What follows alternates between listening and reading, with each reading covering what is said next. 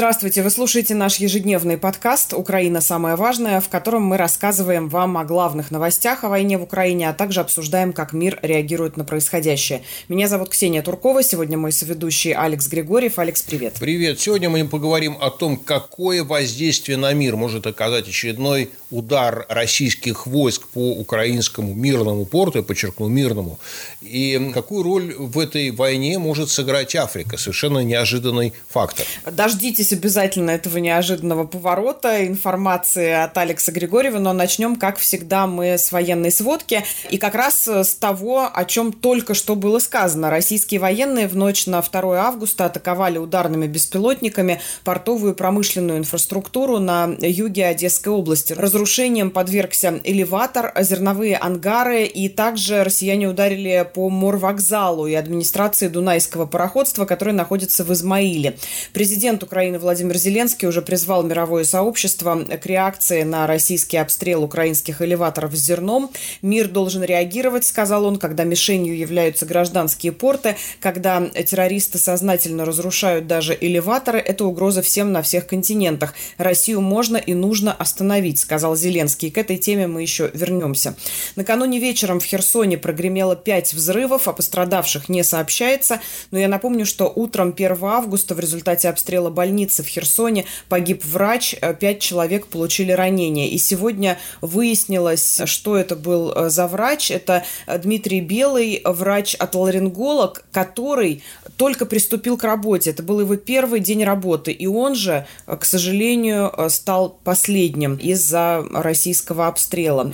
Дмитрий Белый совсем недавно закончил медицинский университет Запорожский, поступил в интернатуру в больницу в Херсоне, районе и остался там работать. Вот у него был первый день работы как раз в день обстрела. В ночь на 2 августа российские беспилотники атаковали и Киевскую область. Сообщается, что все они были сбиты силами ПВО. Но еще буквально два слова о том, как идет контрнаступление и о том, как сейчас выглядит ситуация на фронтах. Министерство обороны США фиксирует продвижение вперед украинских военных в рамках контрнаступления, но прогнозирует, что это будет тяжелая длительная борьба. Об этом в частности, заявил представитель Пентагона, бригадный генерал Патрик Райдер на сегодняшнем брифинге.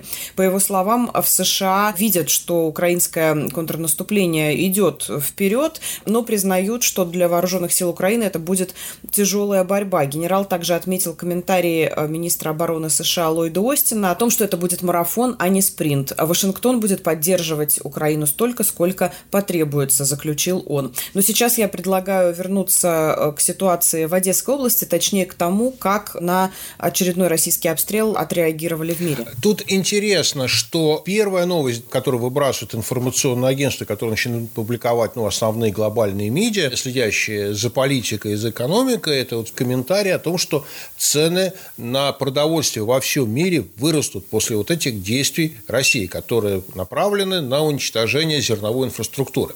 Измаил имеет очень важное значение, как оказалось. Вот это та самая крепость, которая которую когда-то взял Александр Суворов, приобрела особое экономическое значение, потому что он стоит на границе между Украиной и Румынией. И через Измаил украинское зерно попадает на территорию Румынии, то есть нейтрального государства, в то же самое время члена НАТО, и, соответственно, оттуда оно может поступать на мировые рынки. Но уничтожение зерновой инфраструктуры Измаила, естественно, осложняет этот процесс и делает его более дорогостоящим. Ну, по одной простой причине, хотя потому, что страховые компании будут брать больше деньги за страховку страховку судов и грузов, которые будут пользоваться этим портом.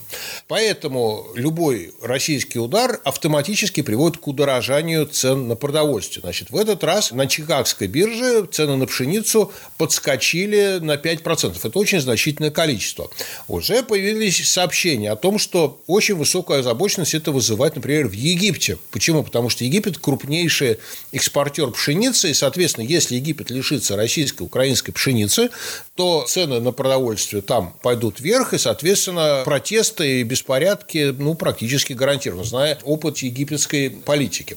Посол США в Украине Бриджит Бринг опубликовала твит, я цитирую, «Дома порты, зерновые элеваторы, исторические здания, мужчины, женщины, дети, круглосуточные и усиливающиеся удары России по Кривому Рогу, Харькову, Киеву, Херсону еще раз дают понять, что Россия не стремится к миру, не думает о безопасности гражданского населения и не заботится о людях во всем мире, которые зависят от поставок продовольствия из Украины.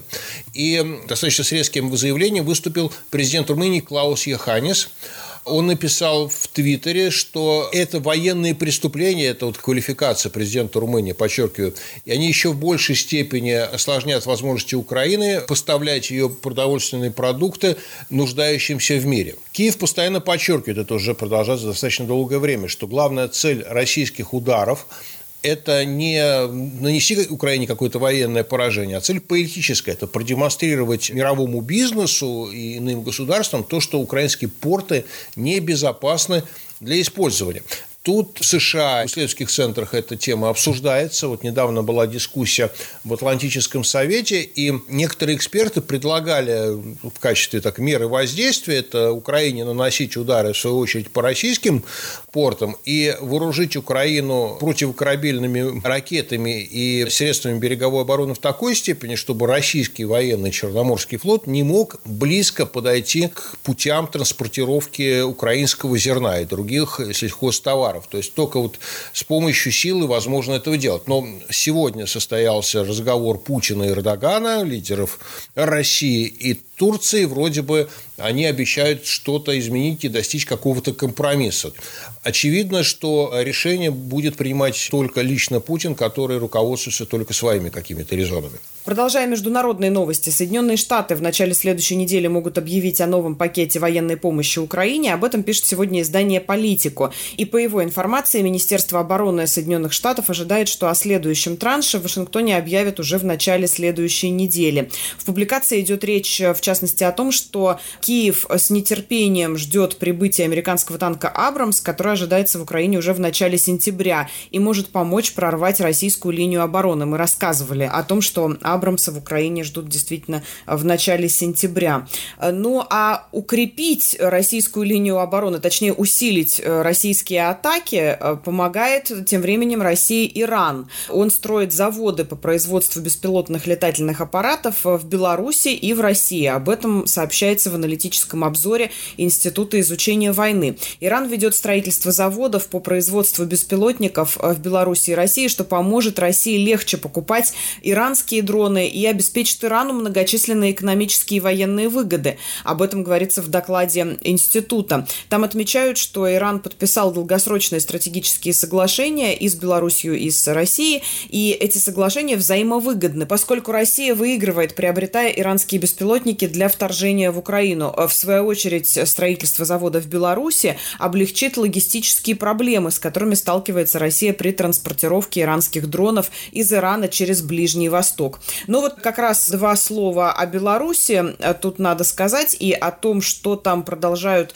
э, делать вагнеровцы. Появился спутниковый снимок фортификаций, которые возводят на полигоне под белорусскими Осиповичами, где находятся сейчас вагнеровцы. Об этом сообщает белорусское радио «Свобода» со ссылкой на спутниковый снимок э, компании Planet Labs. Издание сообщает, что на снимке изображен полигон под Осиповичами, который расположен в 15 километрах от лагеря лагеря Вагнера в селе Цель. На изображении видно, что на территории полигона ведутся активные строительные работы. Видны многочисленные укрепления, возведение этих укреплений, возможно, землянок, объекты, похожие на легковые автомобили, светло-серые микроавтобусы УАЗ, так называемые буханки, и видно, как работают бульдозеры. Ну, напомню, что недавно еще Лукашенко шутил, что вагнеровцы пойдут на экскурсию в Польшу. Вот, правда, он вчера заявил, что это действительно была только шутка.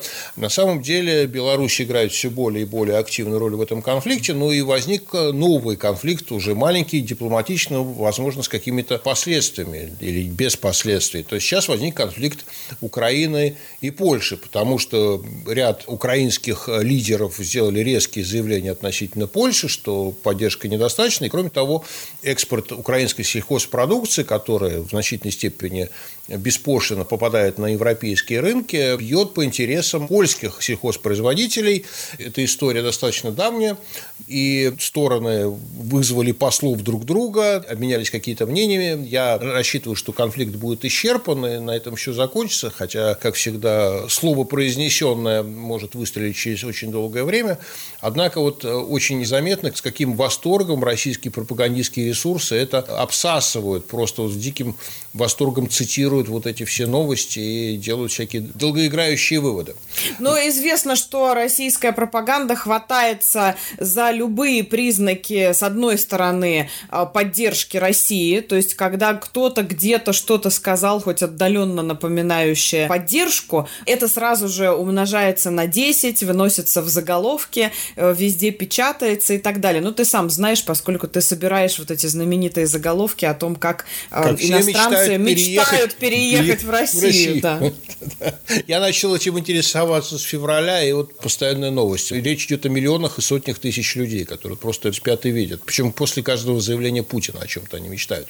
Но есть более серьезные новости. Есть мобильная юридическая группа, которая создана глобальной гуманитарно-правовой компанией Global Rights Compliance, опубликовала доклад о военных преступлениях российских силовиков в Херсонской области. Напомню, Херсонская область на протяжении 8 месяцев была оккупирована Россией было собрано 320 случаев и свидетельств очевидцев в 35 населенных пунктах.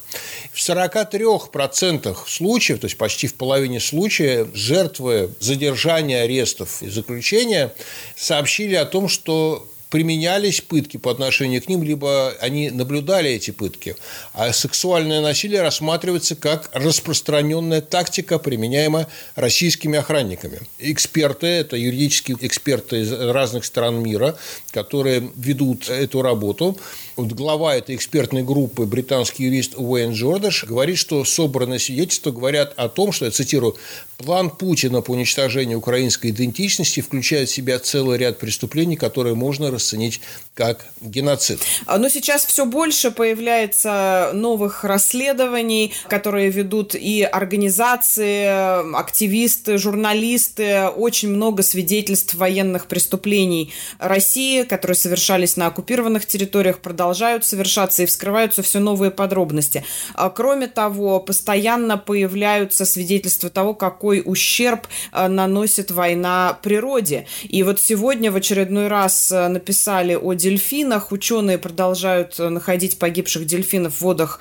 Черного моря. В частности, в июле тела видели на берегах его северо-западной части в оккупированном Крыму, в Краснодарском крае, у берегов Сочи, в Новороссийске. Мертвых дельфинов продолжают находить и на берегу моря в Болгарии. Об этом сообщают представители Национального природного парка. На берегах нашего парка и рядом доминируют афалины, это род э, дельфиновых. И в течение июля животные погибали и на Азовском море, где россияне создали убийственную военную нагрузку, отмечают представители парка. По его данным, э, только в прошлом году э, погибло не менее 50 тысяч черноморских китообразных. Папа Римский Франциск находится в Португалии, где проходит эм, глобальный фестиваль католической молодежи, он призвал взять курс на мир, чтобы положить конец войне, которую Россия ведет против Украины. Я цитирую, с глубокой любовью к Европе и в духе диалога, который отличает этот континент, мы можем спросить ее, куда ты плывешь, если не показываешь миру пути к миру, не ищешь новые способы прекращения войны в Украине. Здесь интересно, что все более активную роль в этом конфликте начинает играть Африка. То есть, вот регион, который уж никогда в европейских конфликтах активно не участвовал, тем более вот в таком дипломатическо-политическом аспекте. То есть, еще недавно там приезжала делегация африканских государств, которая там пыталась найти какой-то мирный план для того, чтобы закончить эту войну.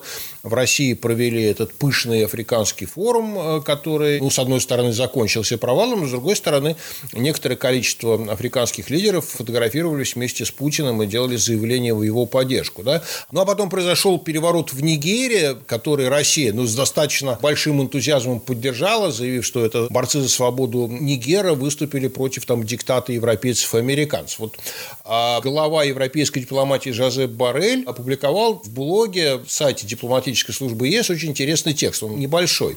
Он напомнил, что Европейский Союз присутствует в Африке только по просьбе законных правительств стран и всегда уважает их суверенные решения. И единственное вмешательство, о котором мы можем говорить сегодня, это вмешательство военных для устранения демократически избранных президентов и вмешательство империалистической России, которая хочет использовать эти военные режимы в качестве пешек в своей глобальной шахматной игре. Еще важная цитата. В течение нескольких лет Россия Владимира Путина подпитывает эти перевороты своей лживой пропагандой, получает прибыль от установления военных режимов посредством частных вооруженных формирований, грабящих богатство региона. Он еще напомнил, что за последние 33 года в Африке произошло 32 военных переворота. Здесь я скажу очень важную вещь. Европейцы и американцы традиционно делают ставку на институты, желательно демократически избранные институты. То есть президент любого государства должен быть избран на честных конкурентных выборах, парламент должен быть избран на честных конкурентных выборах, там должен быть баланс ветвей власти, то есть там не должно быть диктатуры, не должно быть вещей, которые всегда вызывают ужас и всегда уничтожают свободную политическую дискуссию. Только такие государства потенциально могут преуспеть. Все диктатуры, которые образовывались на любом континенте, всегда проигрывали. Стабильность режима могла быть высокой, но благосостояние жителей и их безопасность была традиционно низкой. Вот можно посмотреть хотя бы на Россию, где Путина невозможно отстранить от власти, судя по всему, никаким законным демократическим путем. И некоторое время он оправдывал это тем, что за счет дорогой нефти Россия обеспечивала своим гражданам высокий уровень благосостояния. Но сейчас эти же граждане России сотнями тысяч умирают на войне, которую развязал Путин. Да? То есть, вот чего стоит вся эта стабильность? И, естественно, то, что происходит в Африке, а Нигер имеет особое значение по ряду факторов. Во-первых, это государство, которое ведет войну с джихадистами, в том числе и исламского государства. Во-вторых, на территории этого государства находится значительное месторождение урана. А долгое время, например, ведутся разговоры о необходимости подвергнуть санкциям российский уран, который Россия экспортирует. Да? То есть, вот здесь вот целый комплекс проблем, в котором оказалась вовлечена Африка. Ну и плюс к этому та самая зерновая сделка, которую мы мы говорили чуть раньше.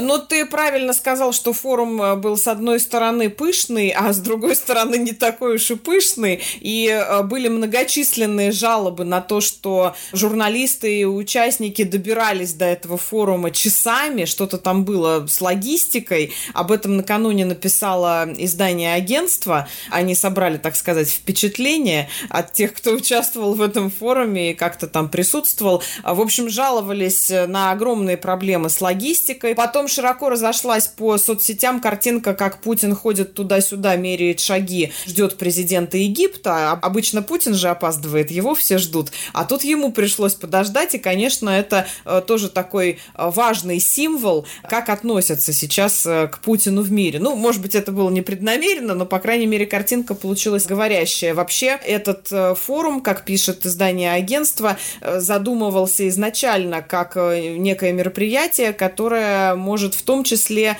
э, поправить имидж Путина и показать, что он не изолирован от остального мира, что у него есть э, какие-то коллеги, партнеры, он с ними встречается и так далее, несмотря на то, что, как мы знаем, э, никуда сейчас он не ездит, потому что выдан ордер на его арест за совершенные им военные преступления, а именно депортацию украинских детей. Но тут я как раз перейду к тому, что происходит в России. Мы накануне рассказывали о том, что там началась э, настоящая эпидемия поджогов военкоматов, и она продолжается, как пишет сегодня издание «Медуза», с 29 июля по 2 августа, то есть буквально за считанные дни, в России и в оккупированном Крыму граждане по меньшей мере 28 раз пытались поджечь военные комиссариаты и другие объекты, связанные с Министерством обороны. Это самая масштабная атака на военкоматы с тех пор, как в сентябре 2022 года в России объявили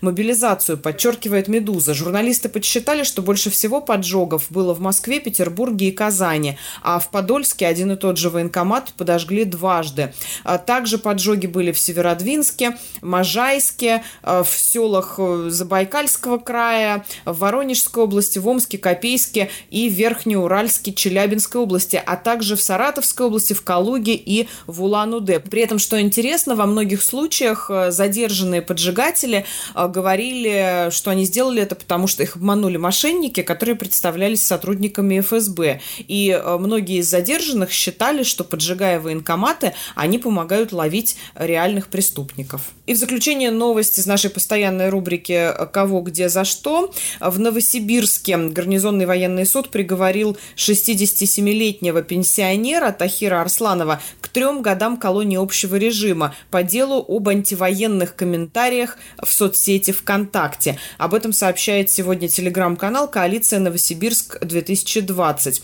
Гособвинение изначально просило назначить Арсланову 6 лет заключения, но вот назначили 3 года колонии, его признали виновным в призывах к терроризму и экстремизму в интернете, а также в призывах к массовым беспорядкам. По словам самого пенсионера, его преследуют за протестные комментарии очень резкие, по мнению силовиков, как он сам сказал, против э, так называемой специальной военной операции и мобилизации. Арсланов рассказывал, что его дочь живет в Киеве, именно этим он объяснял свою позицию. У меня ребенок в бомбоубежище ночевал, понимаете? Именно так он говорил. Я завершу программу новостью, которая продемонстрирует, в каком сумасшедшем мире мы начали жить после февраля 2022 года, то есть после открытой агрессии России против Украины. Да, сейчас многие государства государства мира начали активно запасаться артиллерийскими снарядами, в частности, ракетами, и просто спрос на военную технику вырос в разы. Мировые производители вооружений просто не справляются с потоками заказов. То есть спрос на оружие стабильно снижался после краха Советского Союза, окончания холодной войны, сокращались вооруженные силы, оборонка переформатировала свое производство, люди привыкали к мирной жизни. Потом, напомню, было 11 сентября, и армия мира, и военно-промышленный комплекс начали учиться бороться с террористами, с инсургентами. А сейчас мир закупает тяжелые вооружения для войны государства с государством. Этого не было вот уже три десятилетия. Мы возвращаемся не в дивный новый мир, а в какой-то страшный э, старый мир. На этом заканчиваем наш очередной выпуск. Не забывайте подписываться на нас в Google и Apple подкастах. С вами были Ксения Туркова и Алекс Григорьев. До встречи. До свидания.